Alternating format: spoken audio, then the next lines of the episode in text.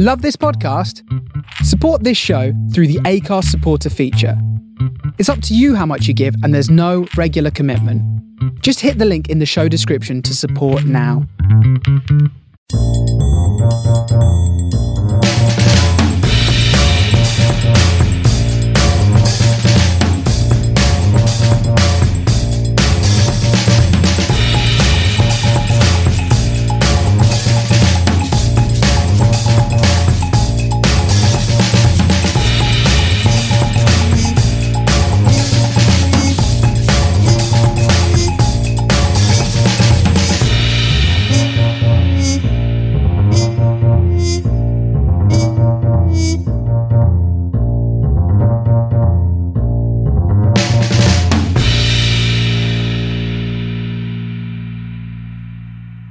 Hello and welcome to Two Pints of Maggots and a Packet of Hooks, the fishing podcast. Already, this is episode three, and you might have already heard I'm a little bit croaky. So, big apologies. Uh, I've caught the lurgy. I thought I'd got away with it, um, but unfortunately, I've not. So, throughout this podcast, I'm afraid a little bit croaky. So, some of the sections may be a wee bit shorter than normal. But of course, we will be having the press pack where we look at the latest news articles online and in the printed press. At the tackle shed where we talk through anything that's caught my eye. And of course, we'll look through the archives for both things what was in the news 10, 15, 20, 30 years ago in the angling publications back then. But for the big chat, um, the big piece, which is ever so popular with the listeners. Um, it's with the brilliant Adam Richards. Um, Adam Richards, uh, the youngest ever Kamasan Matchman of the Year winner, um, and multiple um, finalists in big, big finals. So a must listen for the match angler. Really, really enjoyed it. Sadly, I was even more croakier than I am now. So uh, yeah, I'll let Adam do the talking. But let's get cracking and let's dive into the press pack.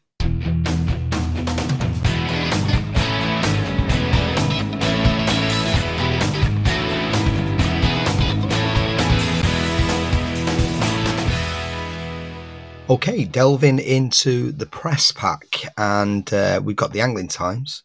Uh, the archives, I've decided to jump back exactly 20 years, well, nearly, yeah, October 2002 uh, is Match Angling Plus, and a really interesting piece that um, I've picked up in there. So we'll touch on that in a second. I think, first of all, we have to acknowledge um, what's going on in the world, really. Um, what's happening in Eastern Europe now is something that I hoped I'd never see in my lifetime, that's for sure. And I thought that what is happening is consigned to the past. And it's incredibly sad and makes fishing very insignificant, certainly in my mind. Um, I've struggled to focus for sure. You know, you go online and you look on social media, people are still talking about the next pole they're going to buy and, you know, uh, what bait they used at weekend. And it all just seems irrelevant whereas normally I'd be, you know, very excited about just thinking about fishing. But I think this last week has been very, very difficult to, to concentrate on things. But alas, we control the controllables, and um, there's not much more as a as a, well, certainly not as an individual that I can do, but and as a country, if we were to, to do anything more, then that would have catastrophic um, consequences. So we just hope things um, unravel um, in in a good way. So very sad, but let's look at the fishing nudes. Well, first up, I think we've got to say a massive well done to the uh, Drennan Barnsley Blacks. They were the winners of this weekend's Winter League final. Um, Winter League's a great event, really, when you look at the different mixture of teams. It was a very strong field this year, and I like the way nowadays they do it where um, half the team fish on a commercial, half the team fish on a natural water, because I think that represents the numerous winter leagues that are taking place. Um, as an example, up in the northwest where I'm from, it's not like the old days where the winter leagues used to be on the canals and and maybe some of the uh, um, the smaller rivers, um, Weaver things like this, because you know a lot of the places just don't have the pegs. They're unsafe nowadays, etc. So a lot of those leagues have moved to commercial. So to represent that in the Winter League alongside those traditional venues absolutely makes sense. Very close final, only a couple of points in it, um, but I think it just goes to show the consistency now of the Barnsley Blacks um, fantastic. So big well done to them. That's uh, a brilliant achievement again.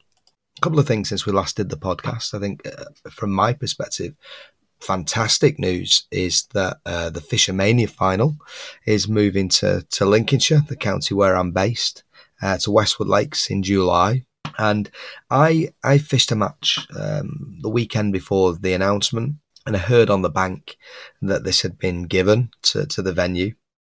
I didn't quite believe it at first because numerous questions came around parking, location, facilities. It's a holiday complex. What's going to happen to all the holiday makers, etc., etc. But actually, take a step back. It's a few months away. It's been worked on for quite some time, and I'm sure those answers um, are in place.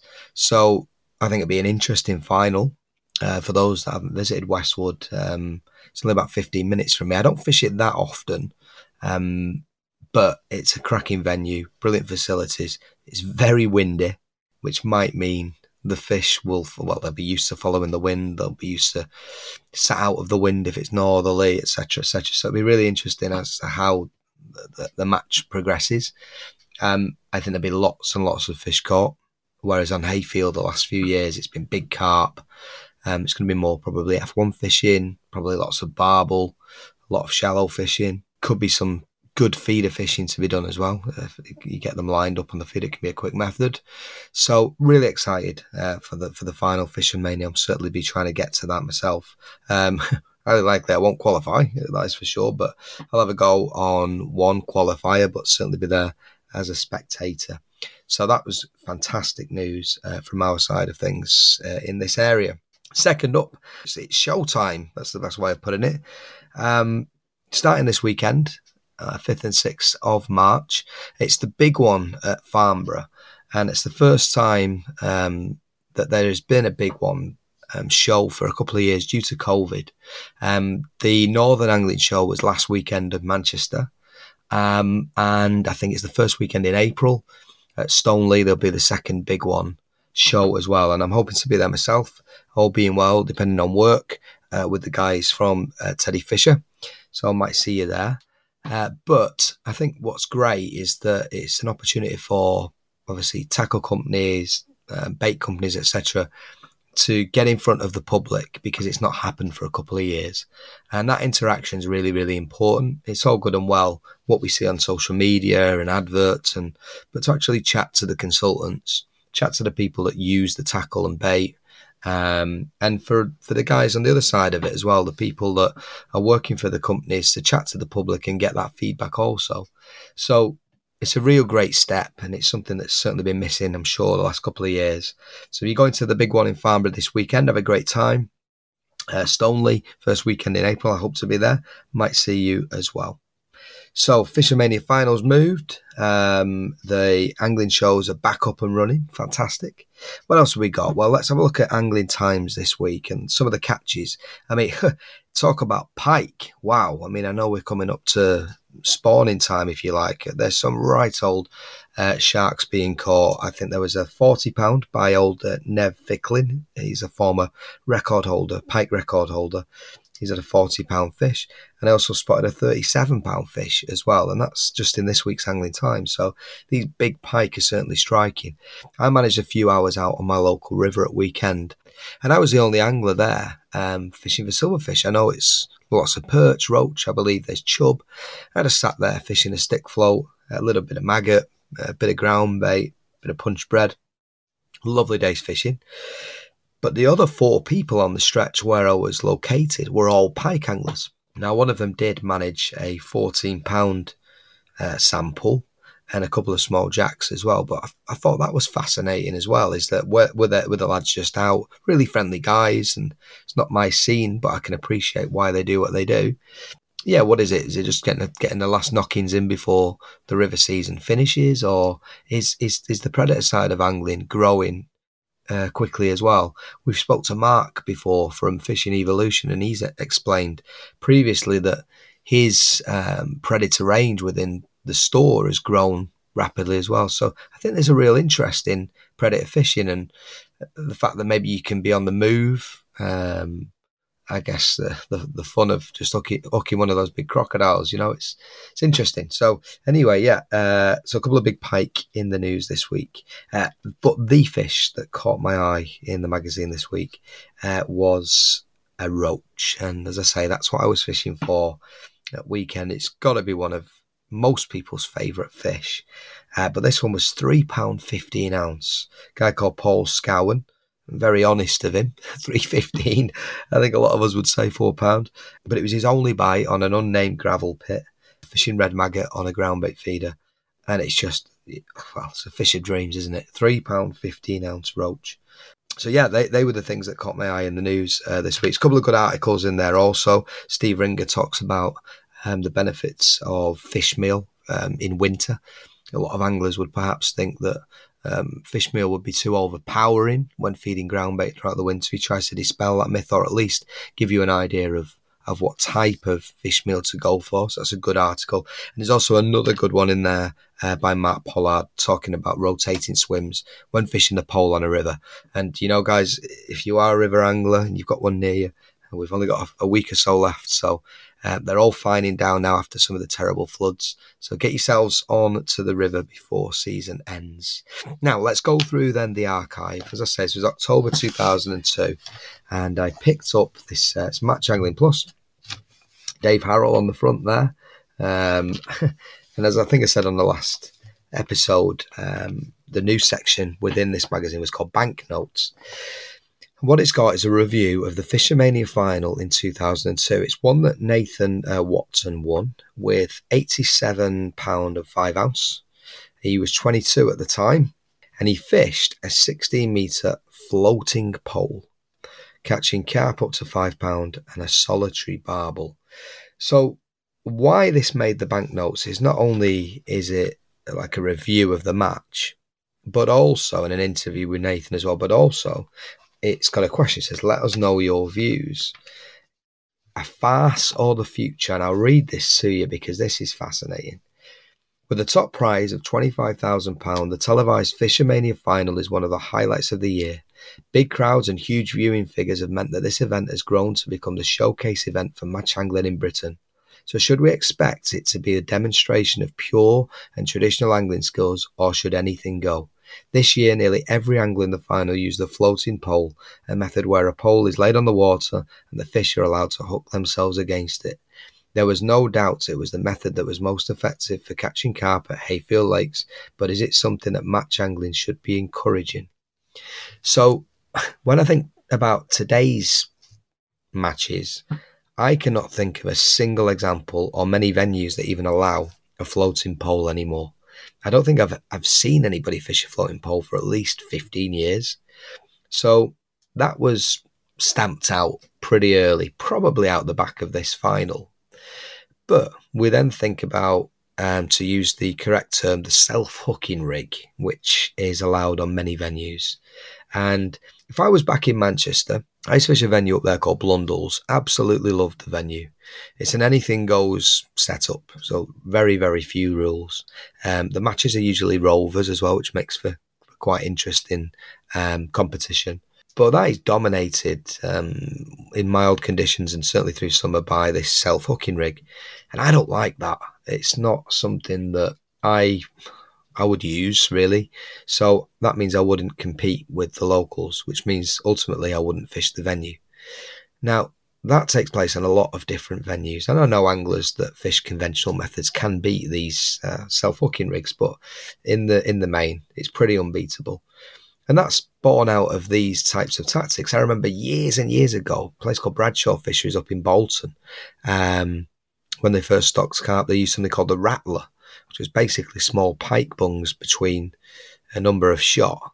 And uh, you'd flick that in on a top kit or on a, strong whip, um, feeding sloppy ground bait over the top, and the carp would come in and hook themselves against the buoyancy of the of the um, the pike bung, and you'd hear it rattle, hence the name.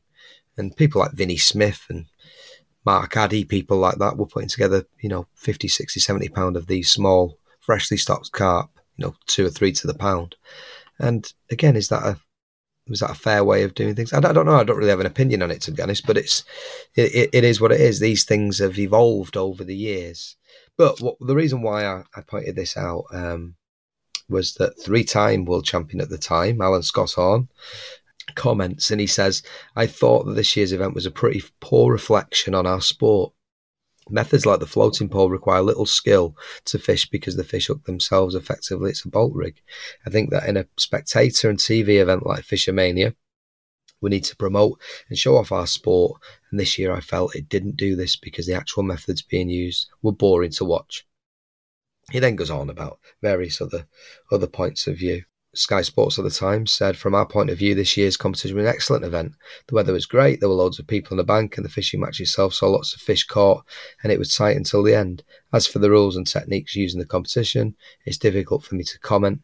We look at things from a different point of view, so leave the, that entirely to the fishery to set out the anglers to decide.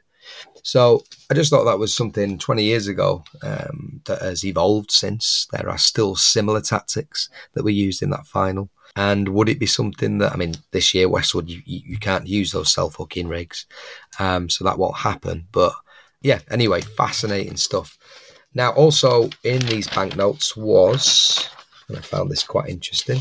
Now, I I like to say I'm a bit of a student of international fishing. I, I always follow how England have done over the years, and I, you know, I get super excited when we've had ex world champions on this uh, doing the big chat, etc. And it still, you know, it still excites me now.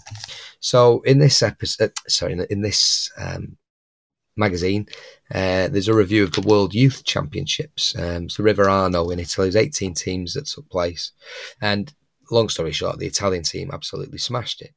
But what I found was interesting. I thought, oh, who was in the England team? And I looked at the names, and I imagined that these guys would be a little bit younger than me, perhaps. Uh, well, they would be because they would be late teens at the time. Uh, England's top performer was Peter Thomas from Doddinghurst, Essex. Don't know him. Does not ring a bell. Uh, Lewis Morawski. Name does ring a bell. Perhaps still fishes, and I've seen his name on some um, results. James Mead, struggling. Craig Reed, Andrew Pickersgill. That name rings a bell. So the reason why I picked that out was I was just wondering, do these lads still fish? Is it normally, I'm sure they do locally, and and it's maybe something I've not seen on social media, or maybe they don't fish the big finals, etc. But just isn't it interesting how people get to what I believe the pinnacle of their career, which is representing the country, albeit at youth stage, and then perhaps if some of these lads give up, have they had kids? And what's the circumstances? You know, it's just a real interesting take when I looked at that. I expected to see people's names that, you know, are still fishing at really high level and, and, and competing in the big the big matches circuit and maybe pushing for England spots in the senior squad, etc., etc. But no, there's only one or two of those names that, that rang a bell to me. So, yeah, that was um, 20 years ago nearly October 2002. Floating poles, all sorts of stuff. Yeah, brilliant. Okay, so um, before my voice gets any worse, that's enough of the press pack. Now let's dive into the big chat with Adam Richards. For all your fishing needs, be sure to check out Fishing Evolution. Boasting two floors of branded displays, visit our recently expanded superstore at Hadley Road in Sleaford where we offer a huge range of tackle from all of the leading coarse and carp brands such as Nash, Fox, Korda, Drennan, Preston, Guru, Daiwa, and many, many more. You can also follow us on Facebook and Instagram, where we share all of the latest news and updates about products available in store. Hi, and welcome to the Big Chat. And on this episode, we have a very special guest. It's frenzy backed, all round elite match angler. It's Mr. Adam Richards. How are you, sir? Yeah, I'm good, thank you. Um, a few disasters trying to get on, haven't I? But uh, I'm not the most technical person in the world, but we've got there in the end. Yeah, you're not the only one, Adam. You're not the only one that's fallen foul to the uh, the podcast virtual studio, so don't worry. Um, but before we make a start, a little bit of a not an apology, but just to explain I'm rather croaky as we are recording this. I'm full of a cold and I'm not on top, top form, but needs must as you're off, off on holiday soon. And um, we've been waiting to do this for ages, haven't we, mate? So we wanted to, to get it out there to the listeners. So that's my excuses out of the way for my poor performance. I'm sure you won't have one, mate. But now, listen, I know you've listened to a few of these, pal, and um, you know the theme past, present, future. Yeah. But when I did my little bit of research, and it was only a little bit, to be quite fair, am I right in saying that you're you're only 32? Yeah, well, 33. 33, right. So there you go. Yeah. My research is out of date. Right, only 33. Close Not bad. So for the listeners, right, this is insane, and this might be a bit out of date as well, so do correct me. So, 18 years of age, Matchman of the Year, Yeah. four Fish'O'Mania finals, three Yeah. Park Dean Masters finals, two Riverfest finals, a Maver Match this final, and two Pairs finals. That's insane.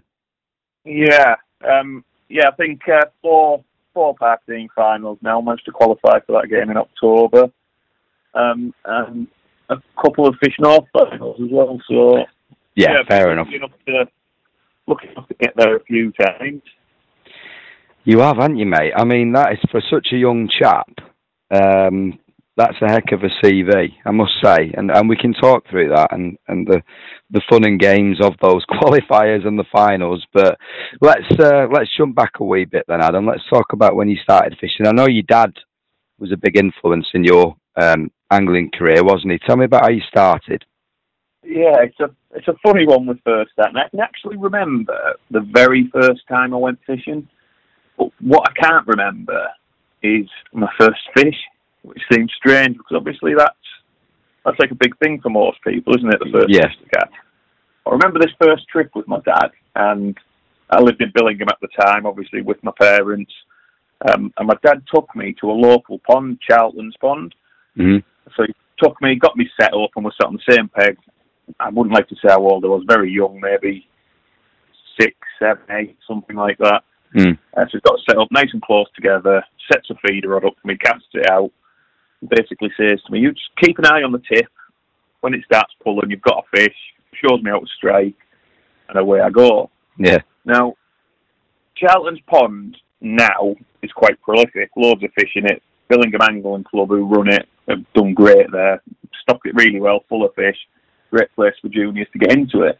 Yeah. But when I started, it wasn't quite so prolific, and, and you didn't get many bites. So as you can imagine, young kid getting a little bit frustrated. I'm not catching anything. Bored. Hmm. But yeah, but because me and my dad are so close together, both of our rods are next to each other, and I'm looking down, and my tip's doing absolutely nothing. And I'm looking at my dad's, and it's pulling round, but nothing's happening. He hasn't picked it up. He hasn't struck like he showed me. So I quickly jump on his rod, thinking I'll catch that fish strike. And well, I suppose I can remember the first thing I ever caught because it was actually my dad's hand as he was baiting the couple. no. So not so much a first fish, but definitely a first catch, and uh, probably the biggest one I've ever had. I would have thought. Oh, brilliant. But, Yeah. yeah, that's where it all started, and and from there I travelled all over. My dad, he was brilliant when I was well, he's still brilliant to, to this day. But when I was young, he took me all over the place. Firstly, pleasure fishing. I'd go away with some of his mates, sort of um, Lake District. Uh, we've got the River Derwent at Stamford Bridge, River Swale, Mm. all over the place really. And every time I had a chance to go, it's all I wanted to do. So I was really lucky in them early years. Just obviously not match fishing or anything like that. Just getting into fishing and Yeah. going catching fish and going to all these different places. Um, and just what you wanted to do as a young kid, really. Of course you do see different places. It's it's a funny one because like your your neck of the woods up there, it's not really seen as a as a great scene, if you like, match fishing scene as such. So have you had to travel quite a lot to learn? Yeah, I mean, when I first match fishing, again, that was a local club, um, APV club it was called, and I would have been maybe 12, I would have thought, um, going and fishing these matches. And generally, we had to travel to North Yorkshire, Mhm. places like the Oaks, Woodlands, loads of other smaller commercials, but they'll be the two that people would have heard of, I would think. Yeah. Um, but sort of around our area, which is maybe 35, 40 miles further north than that. Mm. Wasn't really anything. Obviously, there's Charlton's Pond, which I mentioned, where we went pleasure fishing.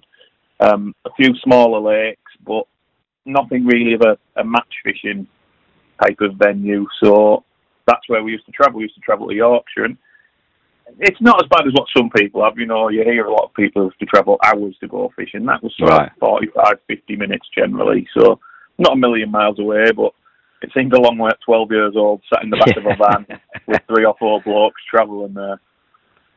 Absolutely. Now, I I always ask this question when we have uh, match anglers and, and people that have progressed very well through the scene. Um, was it a case of going in at the deep end, or was it a case of starting with a club? And I think you've just answered actually that you started with this club. So, do you remember your first match win? No, I don't really, to be honest. A lot of that time, club fishing sort of blends into one. I, I remember winning quite a few matches, but I can't really pinpoint what would have been my first one. Um, I started fishing then probably at the age of 12, and when I first started, I was known, well known to be honest, for walking about the lakes because I wasn't catching and dancing on top pockets and that type of thing. So I can't really remember the first match I won, but I remember fishing them up till I was about 14 or 15. Hmm. Um, and at that point, I stopped fishing them because I was winning a lot of them, probably half of the matches I fished, maybe more, and it was sort of time to to go and move on then. But I really can't remember the first one I ever won. Um, yeah, two big things that it's strange. First fish I caught, I can't remember, and, and my first match win I don't really remember. But I do remember my first open match win, Ah, okay. and that was at Woodlands Lakes in Thirsk. hmm So I started fishing there probably, again, like I said, 14, 15. I finished these club matches. And at the time, they always had a match. It was the Open Matchman of the Year. Everyone who won an Open match would fish this Open Matchman of the Year competition. Oh, like a big big final sort of thing. Yeah. Yeah, yeah, that type of thing. And when I first started fishing, this match was on probably six months, a year, possibly after I started fishing open matches. Mhm. Um, and then obviously I hadn't won one to qualify, but was still an open running the first day, the same day. Um, so the open was on Kestrel Lake, and I would always remember that. And that was the first open match I won. I think I would have been maybe just 15. Um, and I remember catching on meat shallow and catching sort of 70 pound of chub. hmm Oh, lovely. There's probably not a chub in that lake now. I mean, that's it's funny. Yeah. about 20 years ago now. It's making me feel old, old before my time. But yeah, that's probably 17, 18 years ago. And Mm. yeah, from there, just that was me. I was off and running and I started travelling about a little bit more. Um, and that's when things like Fish'O'Mania qualified, neighbour pairs, and that type of thing came in for me, really. So that all happened quite quick then. What was it that was what was it that got you up to that club level first of all, where all of a sudden you started beating the, the club lads and then you knew it was time to step up? Was it who was who was teaching you? Was you learning as you went through and just picking things up really quickly or did someone have you under the wing or was it your dad or how did you get to those two levels so quick? I think I think the biggest thing was the love for going fishing, and all I ever thought about was fishing. Yeah. Um, I've never ever. I probably got to do on my GCSEs at school, and I'd never ever read a book, but I'd probably read a thousand fishing magazines. yeah. Um, obviously, things like Facebook and that type of thing weren't probably about then. You weren't looking on a computer to look for that type of thing, but you could read magazines and I'd read the same ones over and over and over again. And I remember having stacks and stacks of them under my bed to the point where you couldn't get under the bed to get anything. hmm And every now and again, I'd pull them all out and I might go back two, three, four years and start reading them again. And I think it come from there, just sort of almost. My dad obviously helped me out a bit, but he only really started match fishing because I wanted to. Yeah. So I think a lot of it was just picked up from magazine articles and going out and trying what they were suggesting. Um, sort of copying tactics that I'd seen really, and obviously it just it just went really well. Um, and then going fishing a lot. I mean, I was very lucky when I very first started fishing open matches. Um, I was going to the Oaks Lakes at Sessay a lot, Mhm. during school holidays and things like that. Obviously, I can't drive, can't get there. My dad would take me on a weekend, and someone that helped me out massively at that point was a guy who actually doesn't fish anymore. His name was Gareth Drury, Okay. And Gareth would fish midweek matches. He fished weekend matches. So my dad would take me out the weekend, and then he'd let me go on with him, and I might go fishing four, five, six days in a row. Ah, okay. Yeah, that helps. being able to be out fishing and, and going fishing was a, a massive thing. Obviously, being on the bank all the time. Um, yeah, and just sort of picking it up as I went along almost. But I think the other big thing then was a lot of things that we now take for granted in the way we fish, sort of shallow fishing and Hmm. using short lines to your floats and all them type of things, weren't really known about then. Hmm. So it gives you the chance to try out things that were sort of not invented almost. Um, and I think that meant that people, there was- wasn't really people that were that far ahead because we were all learning at the same time. I Hmm. would think now at that young age, it's probably so much harder to come in and be able to compete because everybody already knows everything almost. Well, they do, and it's a good point. Um, Jim a croaky voice. um, yeah, it's going. I know. But they do, but they don't. So it's all good and well picking up a magazine like you did and I did back as back in the day, and and then going on to a venue that was similar to that article and replicating what uh, the information says. But there's a million and one variables around that, isn't there? Like the weather, like the conditions. Is it a match condition? Are you pleasure fishing? All those variables are around it. So to take something and read it or watch a YouTube video and try and go and do it, that that is all good and well. And you're right, it's it might be in your head. What do you think is the next stage to then owning that process?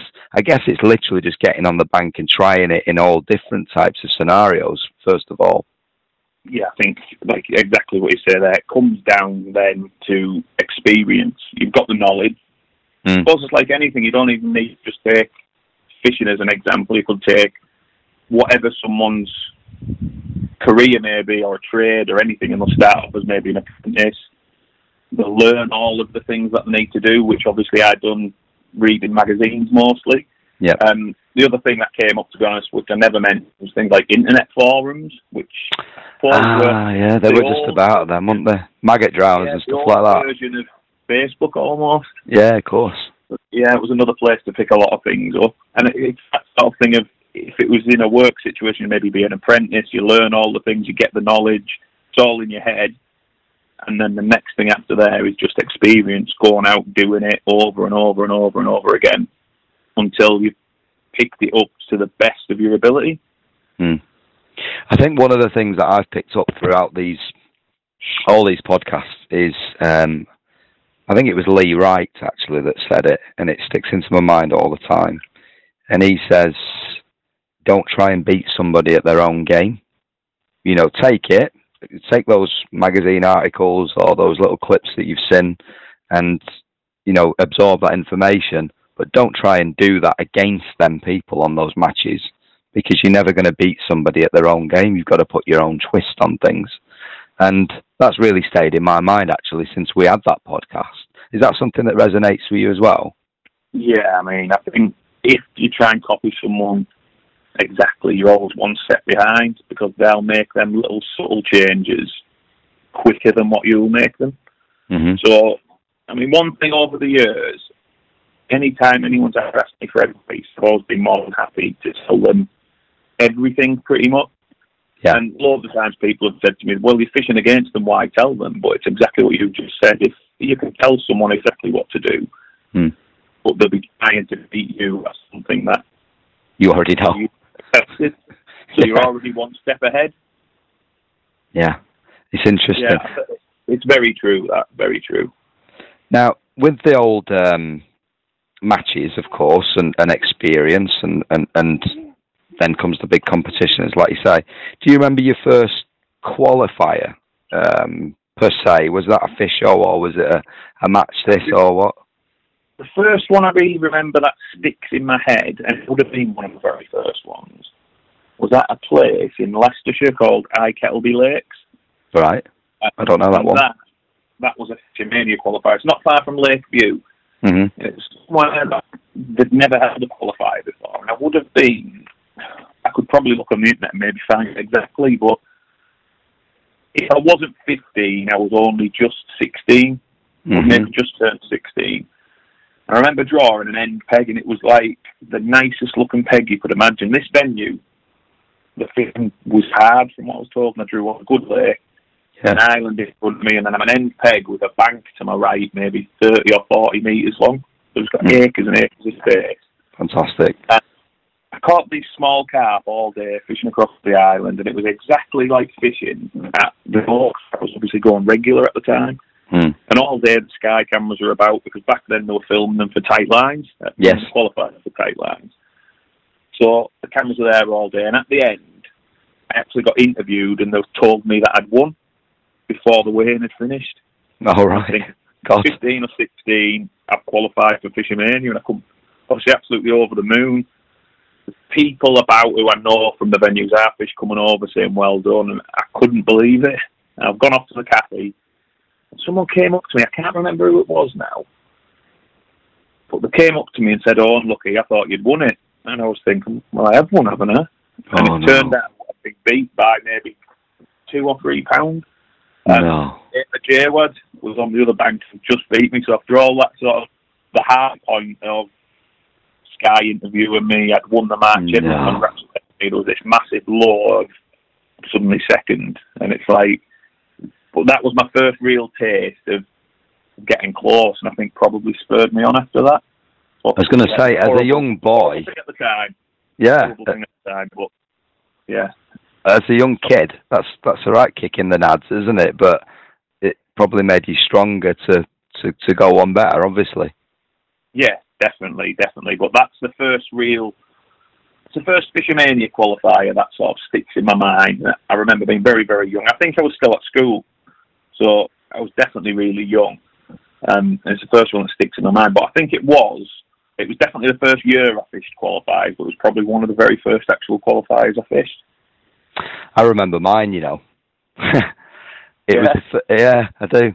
It was the first ever Fish'O'Mania, and that was '94, I want to say. Right. and it was such a big thing in the press.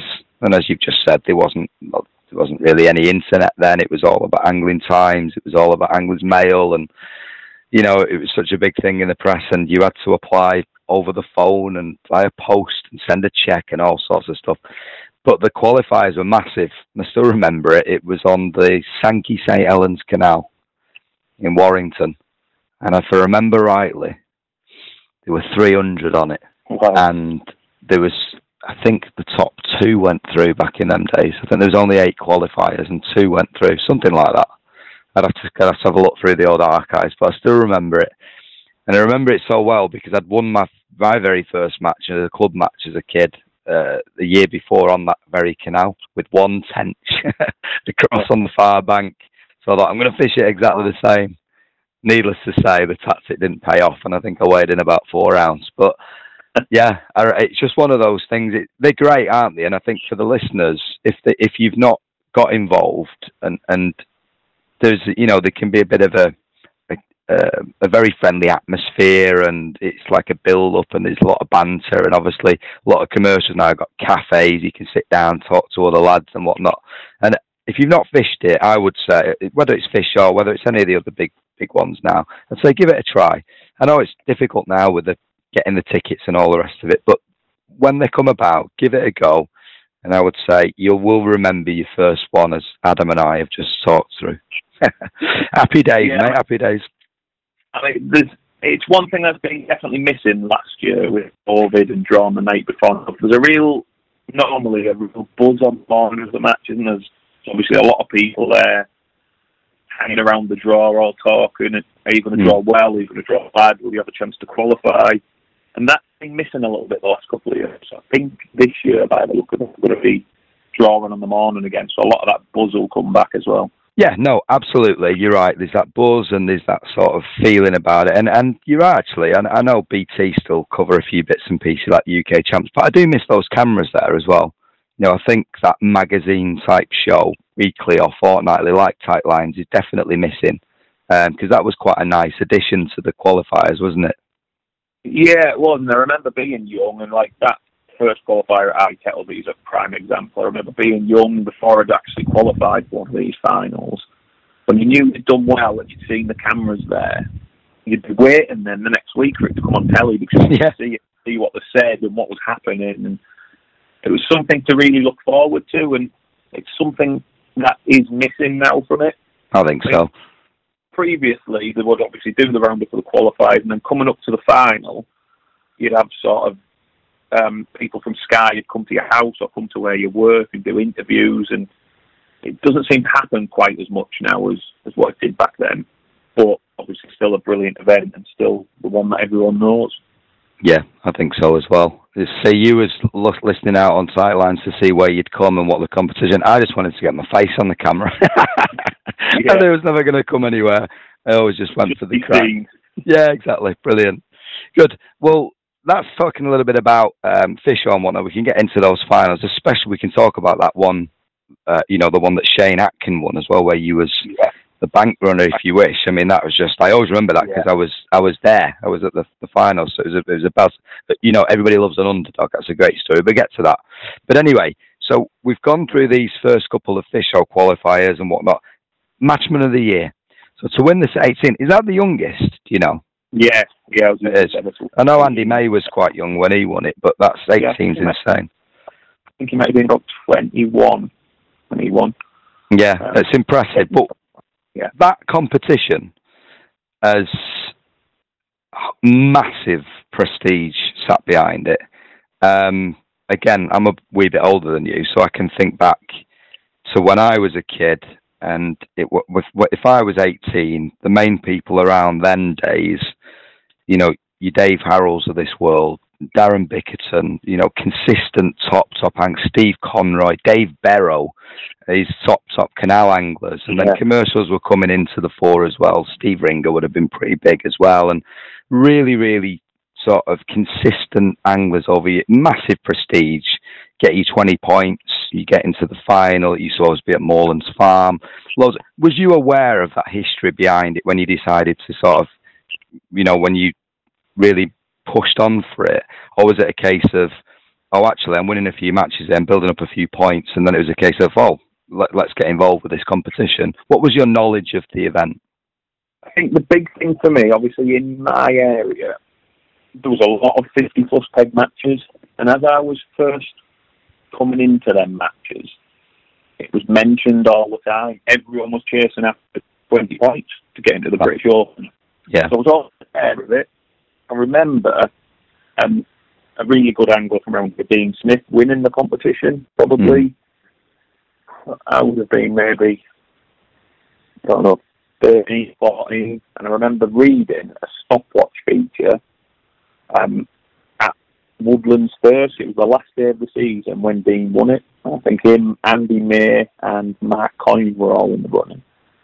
Dean ended up coming out on top. But I remember reading it and it's going through it blow by blow as it's happening on the match. And I was thinking, wow, hmm. how excited that one of these people, as I'm reading, is going to win this competition. And that makes them the most consistent angler in the country, yeah. that year. Mm-hmm. And from there, when I started fishing open, it was sort of the. Obviously, Fish'O'Mania was talked about, but Fish'O'Mania was the only real big individual, big money match at the time. Mm. Um, and the Camerson was the one that was spoke about by everyone in my area. Everyone chasing points. Obviously, Dean won it that year, and him and Mark Coyne were always right up there. Mm. Uh, so I was aware of it the whole time. And initially, when I was sort of 16, 17, I remember trying to get them 20 points myself, trying to get in that final. Uh, and actually, I never managed it up until the year I won it. It would have only been two years probably before that when I'd been fishing orphans. Um, and I remember the year before I won it, I finished on 19 points. Oh, oh close. Um, yeah, yeah. Yeah, and a match at Woodlands in Thirsk, I'd caught something like 35 car. And at the time, it was one net, all you fishing one net. So 60, 70 pounds winning the match. And I'm thinking, well, I've easy got that. Went to lift my net out and there's one carp in it. And I sort of in shock. No. I'm looking about thinking, am I on the wrong peg? And there was a rip in my net, the full length of one of the rings. Oh, I've lost off the calf, and it would have been enough to frame in the match and give me that 20 points. give you the which, 20 points.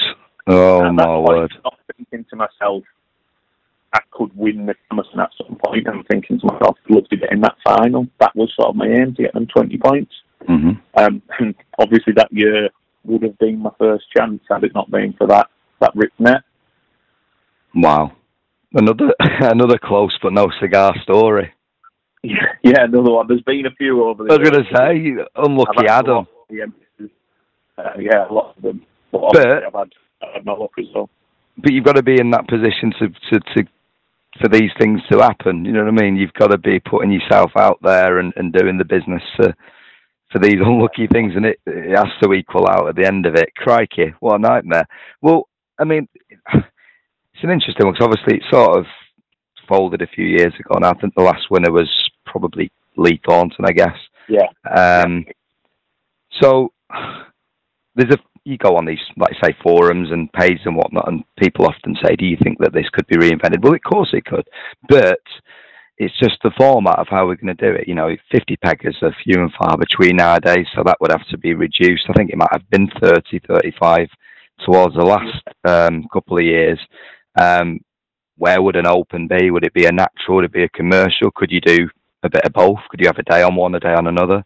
So it's a it was a really really good competition with some great prestige. And uh, what did you think when you saw all those names on that trophy? I bet you was like, wow.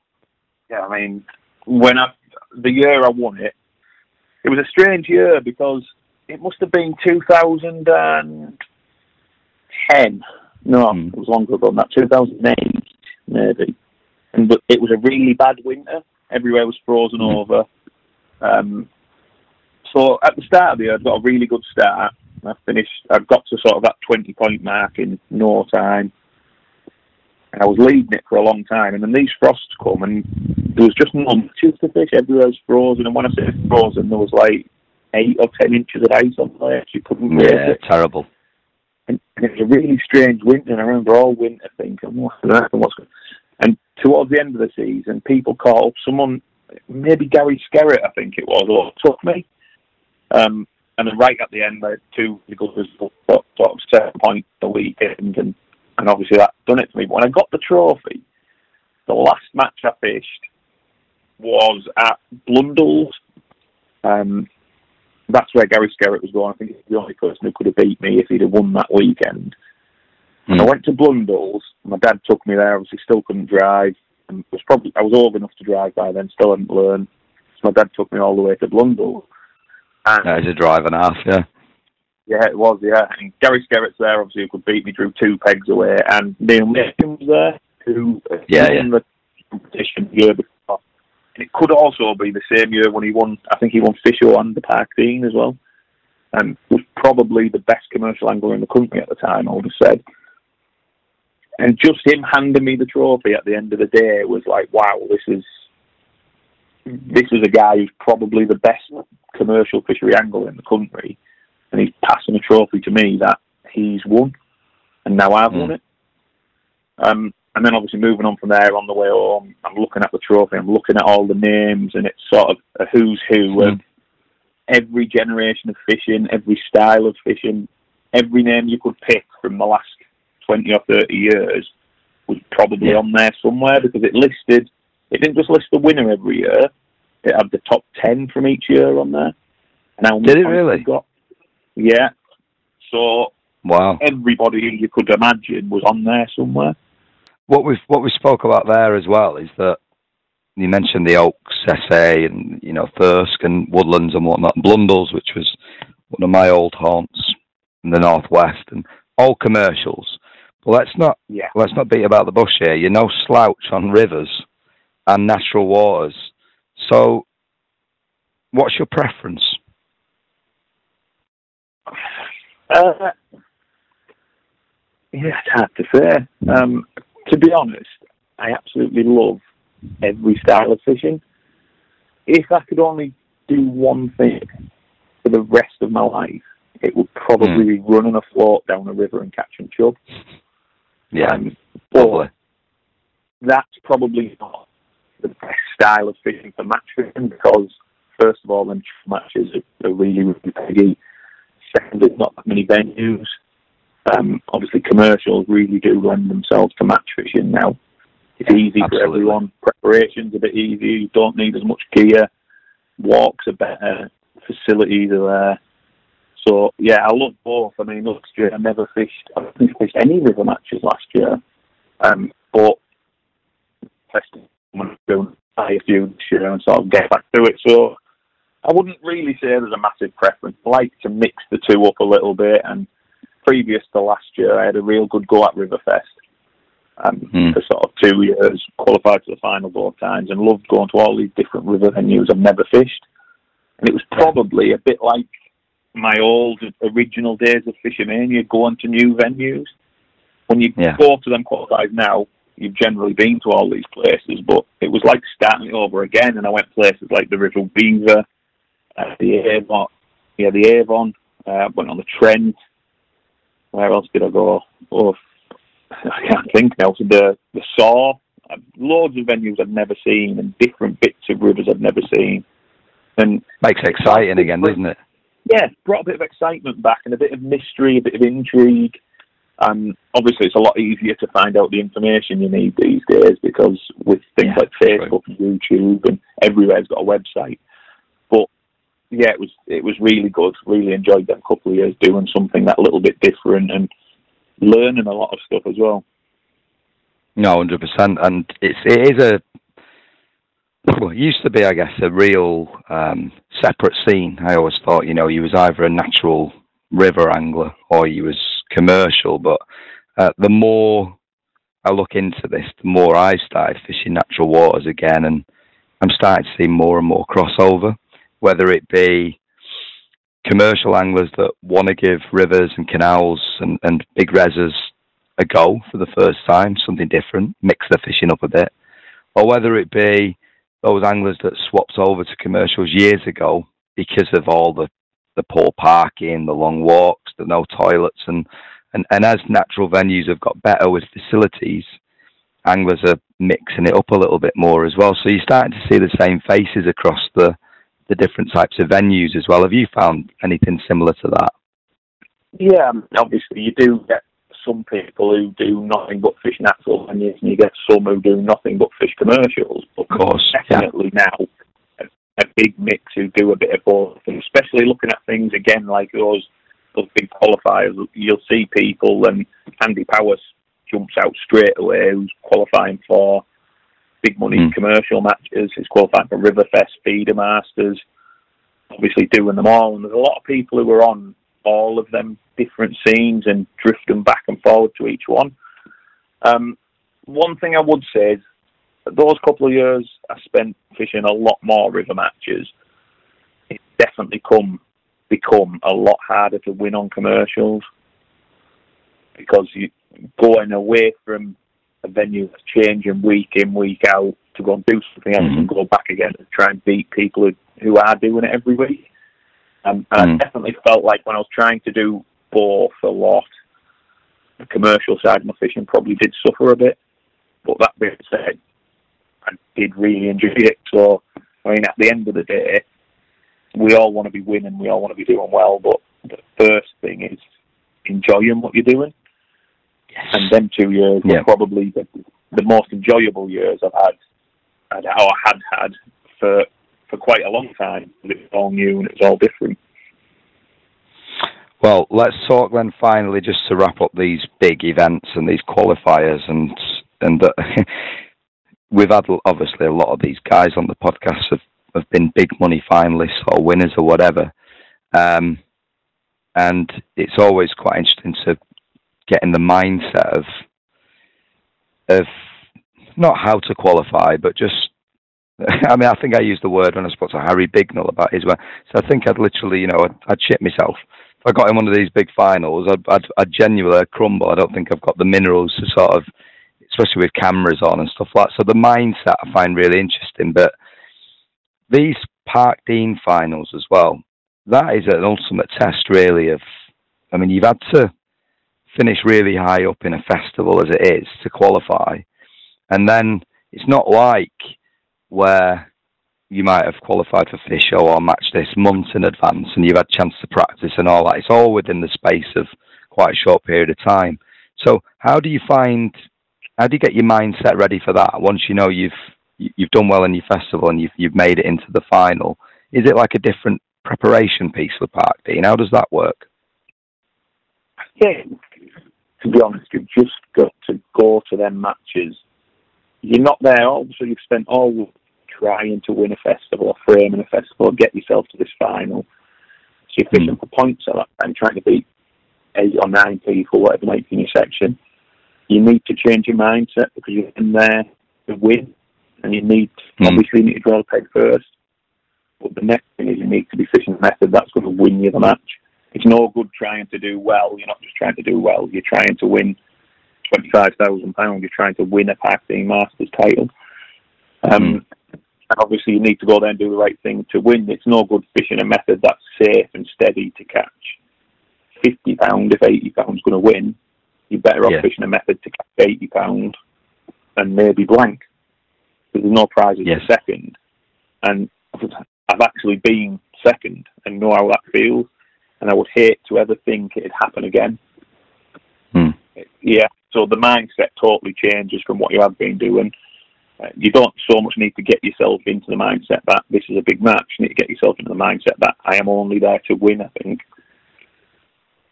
Do you think that's why sometimes the weights don't look so good because everybody's going all out blazing?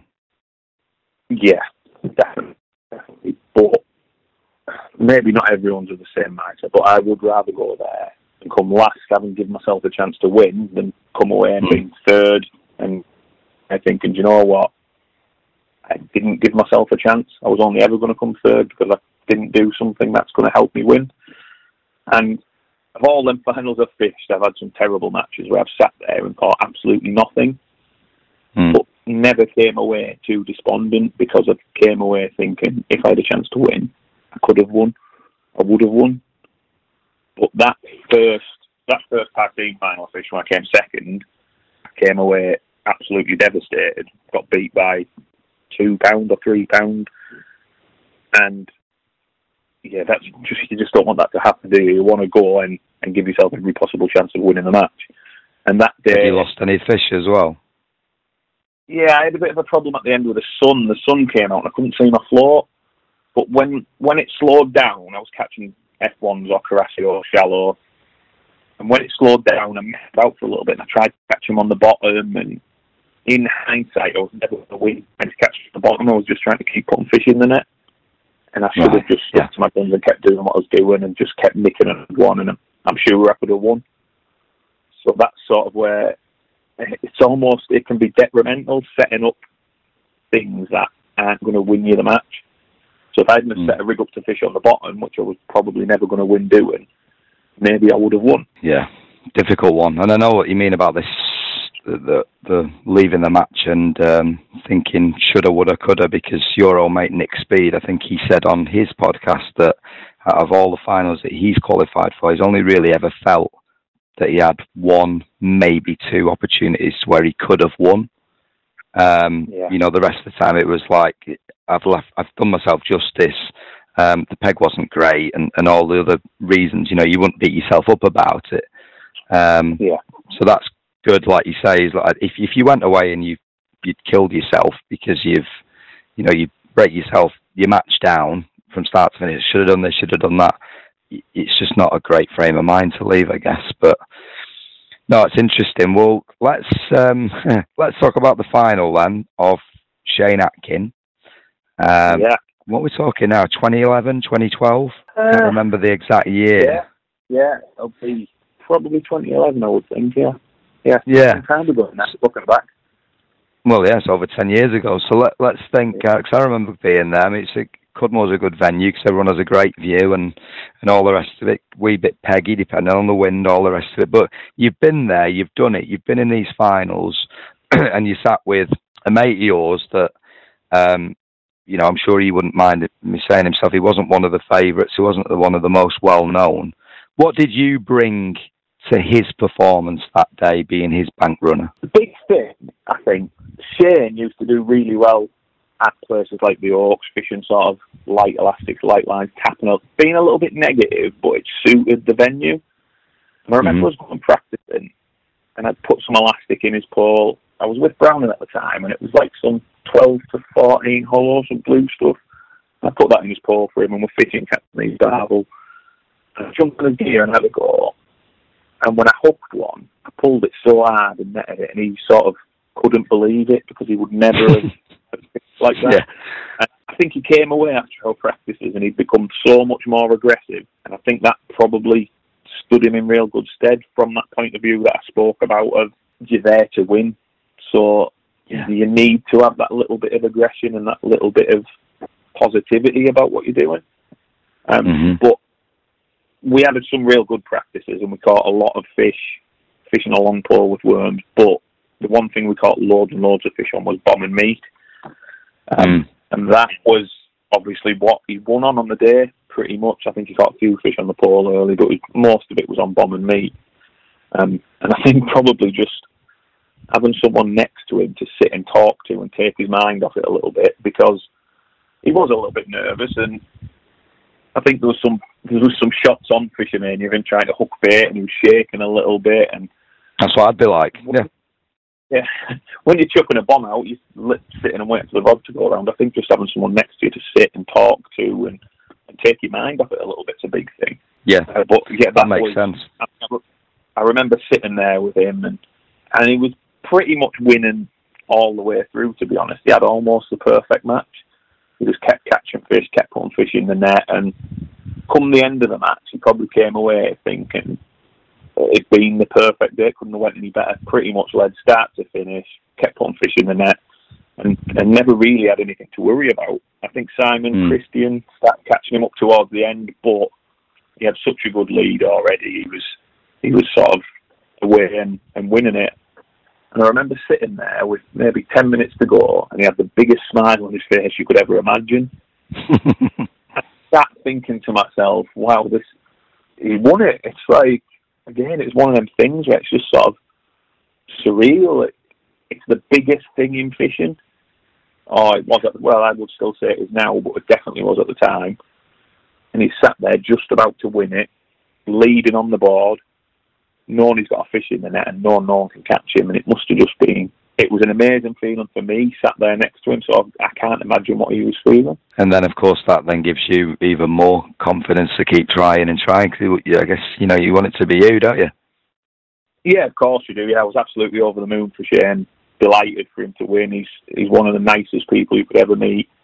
Real good Yeah. friend. But I was thinking, there's still that little bit in your mind thinking. I think at that time I've maybe been in two two for sure finals, maybe maybe three, and I was Mm. thinking, why couldn't it have been me? and it's as much as I loved it winning, it's still there in your mind. Why couldn't it have been me? And I'm sure it always will be until hopefully the day I finally win one. Well, there's plenty of time on your hands, that's for sure. And I, I agree. I mean, I talk about, excuse me, talk about all the big money finals um, on these on these big chats. And for me, I think Fisher is still by far and away the number one. And I think um, the speed of the tickets this year were sold out justifies that as well. Um, new final this year is coming down my way to Lincolnshire. Um, Yeah. Style of fishing that would be right up your street as well. So you know, hopefully you you get there for sure. Um, brilliant, loads of good good insight there about big finals. Yes, fingers crossed for you, buddy. But you just did touch on a little bit. I want to talk now slightly away from the the match fishing mindset. Let's talk about tackle. You mentioned Browning a second ago. Now, Yeah. again, for a young chap, um, good knowledge, good insight, tackle, big brands, Browning, Shimano, now Frenzy. What is it about tackle and consulting with tackle companies, and how does that does it help your fishing? Do you enjoy being the testing part, and the or is it the innovation part? What what drawn you to, to getting involved with the tackle companies? to be honest, I've been very, very lucky. When we spoke earlier about the Camerson, at the same time I won the Camerson, I qualified for Fish'O'Mania, I come second in the Parkdean final, and it all happened really, really quickly. And Yeah. that's the Brown approach. And to be honest, all the time I was at Browning, they were absolutely brilliant. I couldn't have asked for a better sponsor at the time. Um, Yeah. Basically, if I needed something, I got it. Never questioned. They gave me everything I could ever want. The one thing I didn't do as much of as I liked, I would have liked, was sort of the development and testing side of it. And I think Mm. that's partly down to the fact that we've got people in Germany doing that, and it's obviously hard for me to get involved because I'm I'm in a different country. Yeah. I was It's still an young, incredibly big company, isn't it? Yeah. yeah, massive, and obviously I'm still I'm still young, especially when I started. I was just 18, um, and eventually that's what led me to to leave. Um, I did do some testing of products, some rods, and, and got involved and did give my opinion quite a lot, but not to the degree that I wanted to do. I really did want to be Yeah. involved. If I was using a rod, I wanted to know I'd had the input into that and I'd got it exactly how I wanted. And as good as they were, and they were brilliant, and I could never have one bad word to say about Browning because the, I couldn't have asked for someone better to support me in my fishing. But I Mm. just didn't quite have the role that I felt like I wanted to have. So when I left them to go to Shimano, that was the real reason behind it. I was going to be more involved. They were relaunching the brand at the time. I'm not relaunching the brand. Re trying to bring the brand back to life. I would say there was a new range of Yeah, re-energizing. Yeah. re-energize it exactly. The new range of rods had just come out, which were brilliant, and there was all this other tackle to follow. And obviously, the big thing as well, I was going to get to work alongside Nick Speed, who is not only sort of a friend in fishing, he's one of my best friends. So Mhm. that was another real plus point. Um, it never really worked out how I wanted. Uh, probably a lot to do with, I guess, the pandemic and, and things just were never quite how I wanted them to be. So after all that time at Browning 12, 13 years, I think, Yeah. I went to Shimano for one year and I was leaving. Again, same thing. It it wasn't so much. It was nothing to do with tackle or anything like that. But I wasn't doing what I wanted to be doing. hmm Um, so when Frenzy came and approached me, that was totally different. The role that I've got is totally different. Um, not Well, just there as a but this- sponsor, I'm getting involved with everything from media to product meetings and testing products. Oh, hey, was- I know. Your dulcet tones on those products videos is very impressive. hey, Yeah. well, just before you go any further with this, just oh my voice again. Let's explain to the listeners what's gone on here because frenzy is not frenzy per se. So, for those listeners that are un- unsure or unaware, when you think frenzy, the old precision was was part of their brand, and that was when they were a Welsh outfit. Um, that was a few years ago, and and you know they come out of a few different bits and pieces. But since then, Frenzy now is owned by the Cipher Group, and under that umbrella of the Cipher Group, are the likes of Trakker, Aqua. I'm sure there's a few others that you can mention. Yeah, so it's a totally Signet. different company. Signet as well, yeah. It's a totally different company to, to what maybe some of the listeners think about Frenzy. So just to what you're saying is when a company's been bought out and wants to relaunch and says to you, look, you want to get involved with tackle development, you want to get involved with the media side of things. We've got anglers like Paul Yates, we've got Barry Zimmerman behind the camera, and, and all. Do you want to get involved? You know, you absolutely. I see where you're coming from. I just want the listeners to understand that the frenzy they might be thinking of, which was a brand that sort of faded away, has now completely been relaunched. So I guess that's part of what you're about to say. Yeah, exactly. So when Frenzy approached me to join, or Cypher approached me to join Frenzy, it was basically a brand new start, not just for me, but for the company as well. So all the previous products, and some of them were really good. Not, I'm not going to say all of them were discontinued, but a lot of that discontinued. Almost like we're starting a new company again under the Yeah. Frenzy name. Now there might be some products that were very good and that people want that may be relaunched. But we're looking to sort of develop a full range of tackle now everyone from your first time out pleasure angler all the way Mm. right up to your top flight match angler. Now, that obviously isn't going to come tomorrow. It's it's a No. project more than anything. So each year we're aiming to gradually increase increase the amount of tackle we're selling, the customer base we've got to sell it to. So it's not something where I've to a few people left short who were one of, if not the biggest tackle company in the world, to go to Frenzy, who people were looking at as the old Frenzy, like you just said. And Mm. they found it a strange decision initially, but in the long run, it's probably an opportunity I would never get anywhere else to be that involved because I'm involved Yeah. with the company now right from the very start, basically. Um, Mm. And the plans going forward and the aims for the future, they're aiming really high. Obviously, I want to aim really high. So it's the perfect match, really, and I get to do all the type of things I was wanting to do at Browning and at Shimano. That never really happened. Um, and I think the future is really bright. Starting off fairly slow, we've obviously introduced some products to start.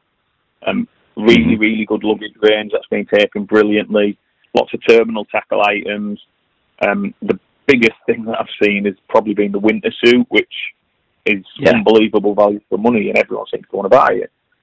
So they're just the starting products, and moving on, we'll be releasing more and more as and when it's been tested, developed, and and we're happy with what we've got. Oh, really ex- exciting project, and I think that's you've outlined it perfectly as to why you've you know you've done what you've done. And is the team going to grow, or is it you know? Um, I know there's a good sort of three or four of you there consulting full time and working as a close knit team. Is there, is there going to be more consultants coming on board, or are you just going to like say it's a steady progress first? Yeah, I mean, I, I would think over the years everything will grow, everything will be increased. We'll push on with everything, but it's it's a slow start. I think you've got to work from the ground up. So I, Of course. obviously that's a question probably for someone else, but I wouldn't think there'll be any massive rush to get anyone else. But long term, I'm assuming we want to grow the brand, we want to grow the company. Everything needs to increase eventually. But if you try and rush out and bring everything at once and do everything in one go, it's probably the type of thing that's destined for failure. Mm, too much too soon. And I think, I think if you look at Yeah. Guru, maybe for an example, when the first launched, probably what 15 years ago now, they had a few Mm. feeders and some hooks, and look at where they are now. So Yeah. that's that's a great way to look at that. You can you need a starting point, which we've got now. We've got products in the shops, got some very good products in the shops as well. Um, good quality, good value, everything the customer wants really. Uh, real good offer with the five for four offer they've got, so people are buying four items of terminal tackle, getting five, something totally new to the industry that I've never seen before. Um, and we've got a real good, solid foundation now to build on, to push forward and, and keep improving. Yeah, really good price point as well. And like you said, the luggage looks absolutely bang on. Looks like it'll last forever. White clean, all the rest of it. Fantastic. Well, we've come right up to, to modern times there. We've covered the past, if you like, the big money finals and the the development of your angling. Um, Yeah. And as my voice is disappearing, we, we must talk about the future. So we touched on it a little bit there with Frenzy, but what's your plan for this year, for 2022 um, and beyond? Uh, biggest thing. I mean, I speak to some people who all they want to do is fish sort of big competitions. They always want to catch loads of fish for the best peg. And, and one thing that really frustrates me about angling, and always has, and even more so now, is when you look at all the moaning and all the disappointment and all of the complaints, and people are never happy or some people are never happy. But one thing I love is just going fishing, and I could go out and fish a match every single day. I could have a bad day tomorrow, and the day after I can't wait to go again. So the main thing is to just fish as much as I possibly can. I would go every single day if I could. Obviously, that's not really practical, but if I could go every day, I would. I just love going fishing. Um, but away from that, obviously, just going fishing, enjoying it, getting out as much as I can. So there's qualifiers starting any time So in few weeks, I go to Whiteacres for the Frenzy Festival. On the mm. way home from there, got my first Fish'O'Mania qualifier at Western Pools, and then after that, I've well, I say I got a load of tickets. I was at work. My wife luckily managed to get me a load of tickets for that. Doing my very Good best girl. to qualify for that. Yeah, doing my very best to qualify for that. Um, I want to fish some Riverfest qualifiers again. Something I definitely missed last year. I didn't fish any river matches, and I'm not planning on fishing loads, but it's just nice every now and again to go and fish one, break things up a bit, mix it up. So they're yeah. probably my two big names: Fish'O'Mania and Riverfest, and obviously anything else that comes along along the way. But they're my two main aims, definitely for this year. First of all, fish as much as I possibly can, and then hopefully qualify for Fish'O'Mania and Riverfest. Fingers crossed. It's interesting what you said there about um, the moaning and the whinging, and I don't really don't really touch upon that that much on on these big chats because it's we know that it happens. It's a bit of a taboo, if you like. But do you think? What do you think that's fueled by? I think personally, there's a bit of social media behind it. Um, yeah. As in, expectation levels are raised uh, higher than perhaps the, the given the variables that match fishing and such. Like I said before, weather, pegs, all the rest of it. Yeah, when you read somebody's blog, if you want to call it that, or posts on a social media, they think they've fished the perfect match. Um, so I think that brings it into it. My other opinion as well is that I think I think some anglers think they're better than what they are uh, without being realistic. So there's a bit of that to it. what do you think about this this moaning then? Because it's really interesting that you mentioned it. I think there's a lot of I think there's a lot of factors. I think a bit of it is maybe bravado. Um, people people just wanting it's a good act word. like yeah, I think they only want to act like they're only happy if they win. Um, they want to be seen as as the, the best, but everybody has bad days, and if you don't admit to the fact that you've had a bad day or you've done something wrong, you haven't made the most of your peg, how are you ever likely to improve? If you can't admit your mistakes to start with, then you're never going to put them right. Mm. So I think that's a big thing. Um, I listen to some of it, I see some of it on Facebook or on whatever you might be looking at it on, and sometimes I just look and think, do these people even enjoy going fishing? At the end of the day, yeah. The the first thing on on your mind is you want to go fishing, you enjoy going fishing, and if all you're going to do is come home and moan about it, a peg was rubbish, the day was rubbish, I never caught anything, or I've had a hundred pounds, it was rubbish. Well, have you even enjoyed your day? Are you enjoying going fishing? Is it for you? you need to come away from the day having enjoyed it. If you don't enjoy going, what's the point? Love that absolutely, and I know I know exactly, I know exactly the sort of post you're talking about. When we when we start seeing about wheel spins off car parks and things like that, you do you think to yourself, yeah, yeah, I don't know whether fishing's for you.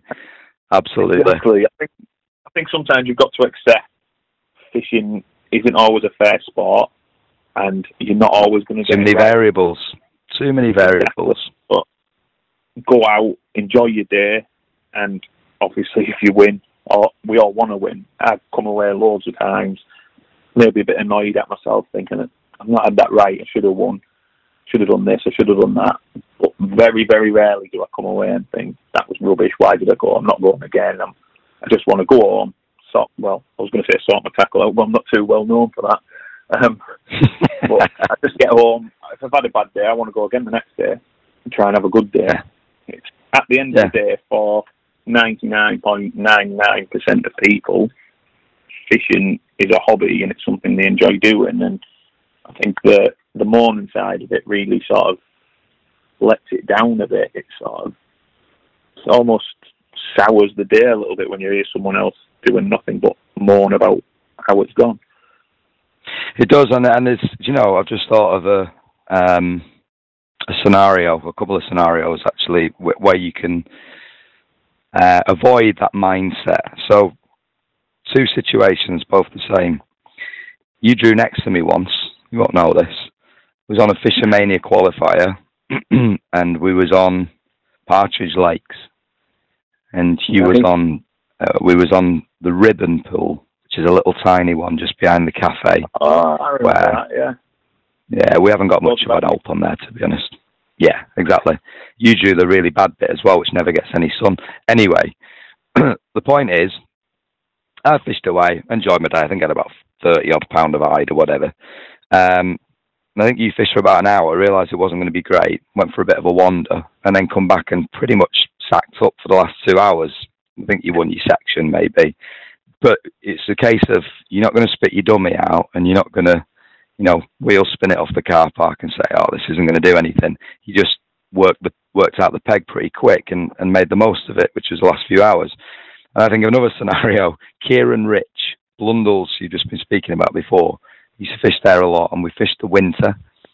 And again, you know what winter fishing is like. Sometimes you sit there for three hours and you don't get a bite until sort of two in the afternoon. Again, he knew that. He'd set up, lash a load of maggots in, go down to the pub, have a pint, come back, and then win the match. and he did it. He did it many times. Um, and and it's a case. It's that thing, that mindset is that okay, it might not be the greatest peg that I wanted. It might not be. I might not be bagging up from the from the whistle, but actually I've got to read this peg. I've got to put the hard work in. I've got to work it all out, and I'm going to make the most of it, whether it's the last ten minutes, whether it's the full five hours, sort of thing. So, yeah, yeah, I, I get exactly what you're um, saying. The big thing to be said for that, it's amazing how many times you can you can go and have a walk or leave your peg for half an hour. And I suppose by model match rules, it's not something you should do, but obviously it happens. And the amount of times you leave your peg and it's quiet and there's no disturbance and you come back and there's loads of fish there, it's it's unbelievable. And I think there's a lot to be said for that. I mean, I remember years ago reading articles in magazines going back to that and reading about people breaking the ice at Gold Valley and they used to break the ice, pot some bait in bloodworm joker, that type of thing. And then they'd all go and have a breakfast and a cup of tea and sit and have something to eat and go back after an hour and a half when it's quiet, the pegs settle down from the ice break and there's some bait, and they'd go back and catch 20 and 30 pound of roach. So I think sometimes not being at your peg can actually work really well. Um, and the amount of times people maybe pack up after two hours and possibly you've you've wasted your chance of maybe winning section or doing well because you're gone before the best time of the match. I think so. I think it's easy. Just go to the loo. Yeah, exactly. Yeah, there's times when it's you're not going to catch anything and it's going to be rubbish, and you've got a three-hour drive home, and you might pack up and go home early.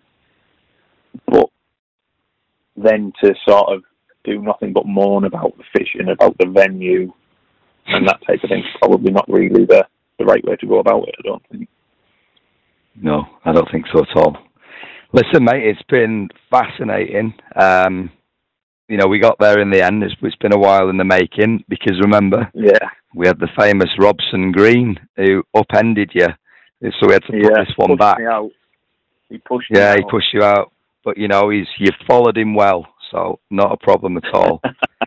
Listen, thank you yeah, so much for your time and the insight of um, not only the, the big matches and, and all the, the good stuff and, and you know the when you was uh, your matchman of the year and all that, but the tackle side of things as well, because I think, and one of these other elements of, of some of these anglers, I think that, um, you know, wheel spinning off car parks and all the rest of it, I think a lot of them tend to believe that they should be sponsored and they should have this, that, and the other. And actually, you've just given a bit of an insight there that it's not always the way that things work or, you know, the reasons why people uh, get into consultancy roles and things. So thank you for that because that was a really interesting insight, and hopefully I outlined to the listeners. Actually, frenzy is not perhaps who you think it it is, if that makes sense. No, so, final thoughts. Just one last thing on the the frenzy thing. I think it's my point of view a, a massive thing coming up, a, a real good project for me, a real good project for the company, and obviously a lot to come over the next sort of four or five years. No, exciting times for you, buddy. So, well, I wish you all the best. Thank you so much for your time. Hopefully, I'll uh, might draw next to you again on uh, one of the fish shows or um, a river fest. Hopefully, I'll have a bit of a, of a be- better voice by then. Thanks for joining me on the big chat. Thanks very much.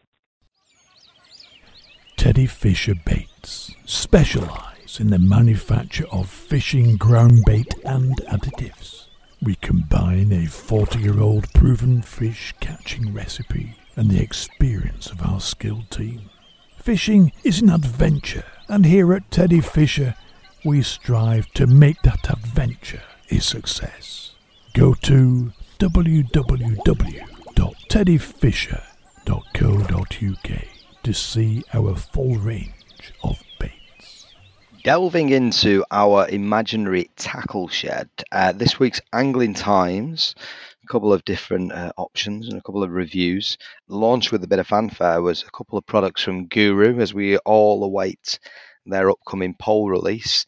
Uh, they've gone in with two landing net handles, um, covering different genres of, of, fishing. Really, the four meter one, uh, which has a one meter extension, is it's going to be ideal for those deep venues, um, those banks where you're a little bit higher up. A lot more versatility, I guess. Um, coming in at a reasonable price though of 180 pounds. Um, I suppose that's comparative with the likes of a, a, a longer Daiwa handle or the Shimano Aero, etc. But yeah, that four meter extending to five will be very useful for, for natural anglers, that is for sure. For the more commercial angler, they've got a 2.7 meter, what's called an F1 handle, made for speed fishing, I guess, uh, landing fish quickly, useful for fishing for silvers quickly also. But you're going to need to be on that more you know typical commercial venue swims up to five six foot deep um, level bank sides, etc. That comes in at more of, a, of an affordable ninety pounds. So uh, I've seen a lot of fanfare online. People have bought this already and, and given it good reviews. So uh, from Guru, uh, that's in Angling Times, the Guru Aventis landing handles. What else have we got? We have a nice piece in Angling Times as well. It's not something that I think of very often, but six of the best. Uh, this week it's catapults. Now, everybody has a preference. We all end up with numerous ones that get tangled, um, unless you've got them in a little catty pouch or whatever. But this covers off Guru, Fox, Preston, Drennan, Korum, and Middy. Different catapults for different reasons. And I think probably not enough thought goes into this. You use a catapult so often, especially as we're coming into spring and summer now. Um, do you have it set up correctly? Have you got the right length of elastic to ensure that we're hitting the correct spot, whether it be on the pole line, whether it be on a, a waggler, a pellet waggler, maybe a bomb line as well? And the Drennan one that they actually cover off here is the Drennan soft feed ground bait catapult. Um, I've got this, and I don't do enough fishing where I'm fishing at distance and, and balling balls of ground bait over the top. And the few times I have used that, it takes some getting used to to, to get that uh, that locking, you know, to lock it at the right distance. For me, takes a little bit of practice, but it's a very, very good catapult for the job that it's serving, and that is getting balls of ground bait to distance. Um, Guru one I tend to use on, on the pole line. I use the black uh, black one with the orange elastic. Then I have the the black elastic for longer distances as well. So have a think about what catapults you're using and and there's obviously lots and lots out there and it's personal preference but i like the way that they've put this in to the magazine this week just to get you thinking about what you're actually using now another little rev- not a review as such but it's highlighted in the tackle section angling times is this preston superium it's the x30 we know i've covered this off on previous podcasts this superium range has, has had a massive launch and lots of people are swapping out their older poles for these newer versions. And uh, this is the X30, so that's a 16 meter pole coming in just shy of a thousand pounds. And when I talk through the archive shortly, you'll see that what you get for your money nowadays is another world away. So a true 16 meter pole, impressive strength and rigidity, utilizing the new Superium simplified top kits, top kits system. Comes with a dolly butt, a match kit, two F1 kits, two carp kits, a cup kit, and a Superium hold all. And Angling Time says that we've been really impressed with the whole Superium range, X30 being the only current 16 metre pole on the market available for less than a £1,000. That's why we have a live test coming very soon. Uh, how fishable it is at 16 metres, I've no idea. This falls into the bracket of, say, um, well, I guess under a thousand pound. I'm struggling, but it would be in that Daiwa G50, G90 range, the MAP 501, etc. All around that price point, a grand to thirteen hundred pound, I suppose. Um, but yeah, I'll go through the archives uh, in a second and just compare that to what you could get for that money 20 years ago. And wow, it's, it's another world. It really is. Speaking of Preston as well, um, they did quite a big launch yesterday on the bank. They did a live piece on Facebook where they were promoting some of the new items that are going to be coming to the market soon.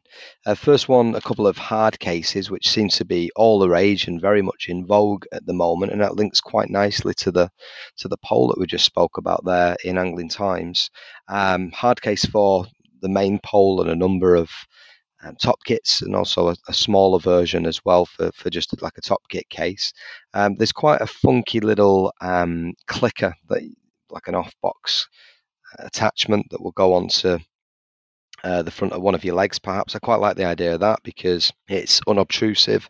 You're not having to reach down into your side tray or, or you know fumbling around to try and find it. And it also looks that it that it clicks quite well. I know that on my clicker that I use, it, it tends to get stuck. You get a bit of dirt in there, a bit of mud, and it doesn't quite um, be as effective as you like. As well as the clicker, the hard case is a tackle safe, um, like an EVA carry all as well, which looks to be um, probably made for accessories, etc.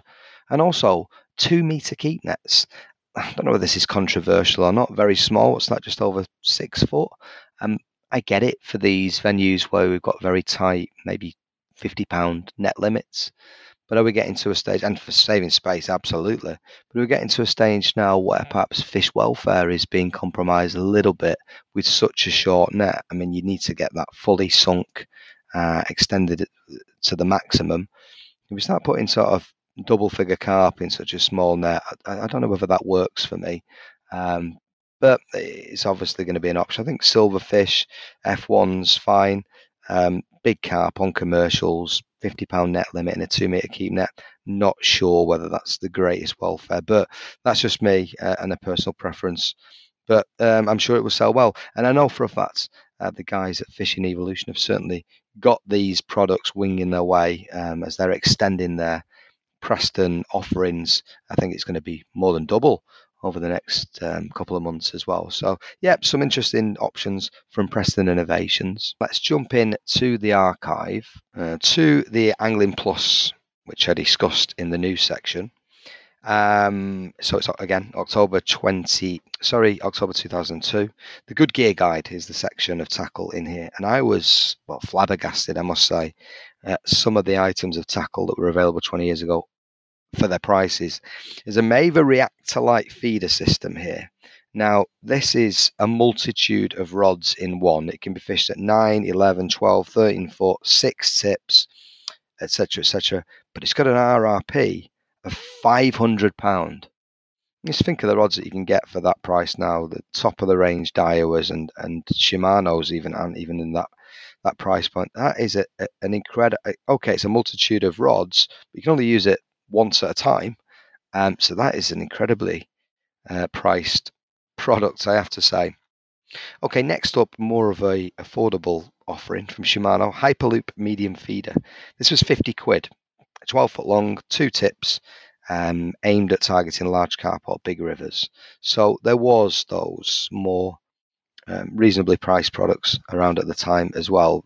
I was just shocked by the that Maver system, I have to say. TriCast Legend pole. So this is my comparison to what we've just talk, talked about with the new Preston poles. So this is the TriCast Legend. Power and finesse is how best to describe this new TriCast pole. Well, long story short, it's uh, 14 meters or 15.7 meters, depending on what you choose. Two power top twos, one spare match top three, and a cupping kit, and a mini number three extension you get a TriCast hold all as well and a pro- promotional voucher which entitles you to spare top kits. The 14 meter pole then was 1,285. Um, the 15.7 meter one was 1,505.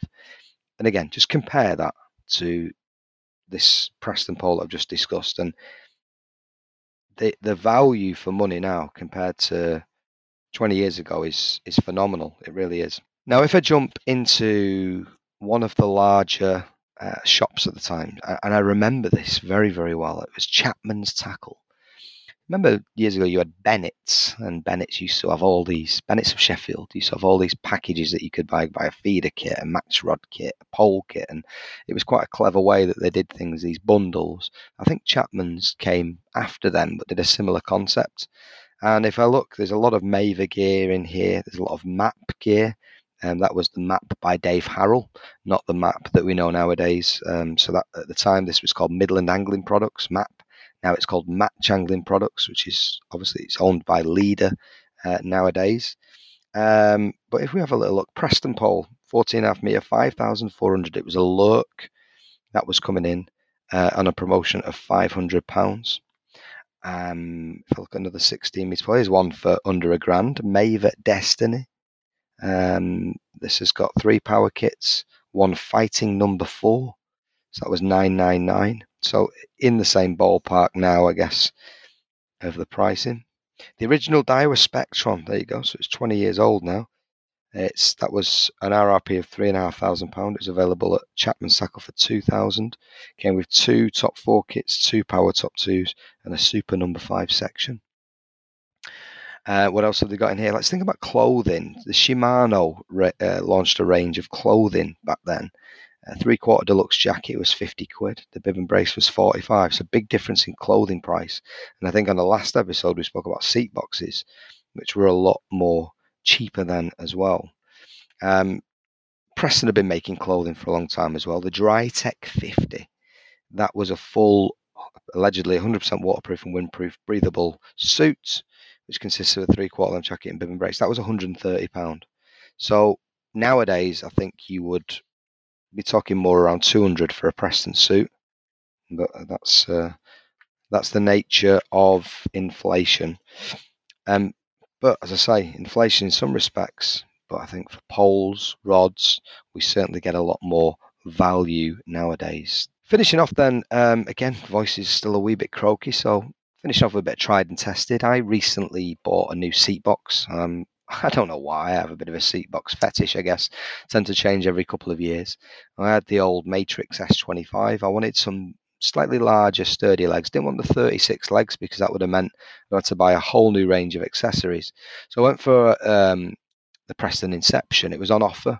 It was Black Friday, so it was November. So I've been using the box now for a couple of months and uh, been really impressed, especially with the storage, um, especially with its stability as well. I like the fact you've got the two drawers. The one thing that I don't like though about the box, and whether it's me and I'm doing it wrong, please let me know if you've got one of these boxes and I'm doing it completely out of whack, is the footplate. The idea is there are two little lines that you line up the edge of the, the platform as you pull it out, uh, the, the foot plate, should I say, as you pull it out, and you line it up with the two little um, arrows on the edge of the frame. And the idea is that then two pins click out and lock that foot plate in place. Well, can I do it? No. I can get one pin in, the other side just doesn't seem to lock in. There seems to be a bit of a mismatch. Am I doing it wrong? Have I got a dodgy foot plate? I've no idea. But for storage, stability, I like the handles. The weight isn't ridiculous either. I like the fact that you can pull out the um, cassettes or my winders from the back as well as the front. Um, but it's just that foot plate seems to be struggling a little bit. And for what I paid, um, which was around 380 in the Black Friday deal, um, I've been really impressed with it. But that foot plate, just not too sure. Let me know. Maybe I'm doing it all wrong. So that's a little look at this week's uh, Angling Times, what they've got advertised there, tackle wise, what they're looking at. Taking a look back um, 20 years ago in Angling Plus, and just a little bit of uh, feedback from myself in terms of that Preston seat box. I must be doing it all wrong. So I appeal to the listeners. Please let me know um, a demonstration or something. Uh, and the, the footplate on the Preston box. So there we go. That is another episode wrapped up. Apologies once again for the croaky voice and the lurgy as I've um, fudged my way through this episode, but um, I'm sure you'll agree the big chat with Adam Richards was more than worth it. Uh, what a great guy, very open. Sure, if you approach him on the bank and ask him any questions, he'd be more than willing to, to have a chat with you as well. So I thank Adam for his time, and I thank you guys, as always, for listening. Um, if you don't listen, there's no point in me doing these. So thank you very much, and we'll catch up on episode four of Two Pints of Maggots and a Packet of Hooks, the fishing podcast.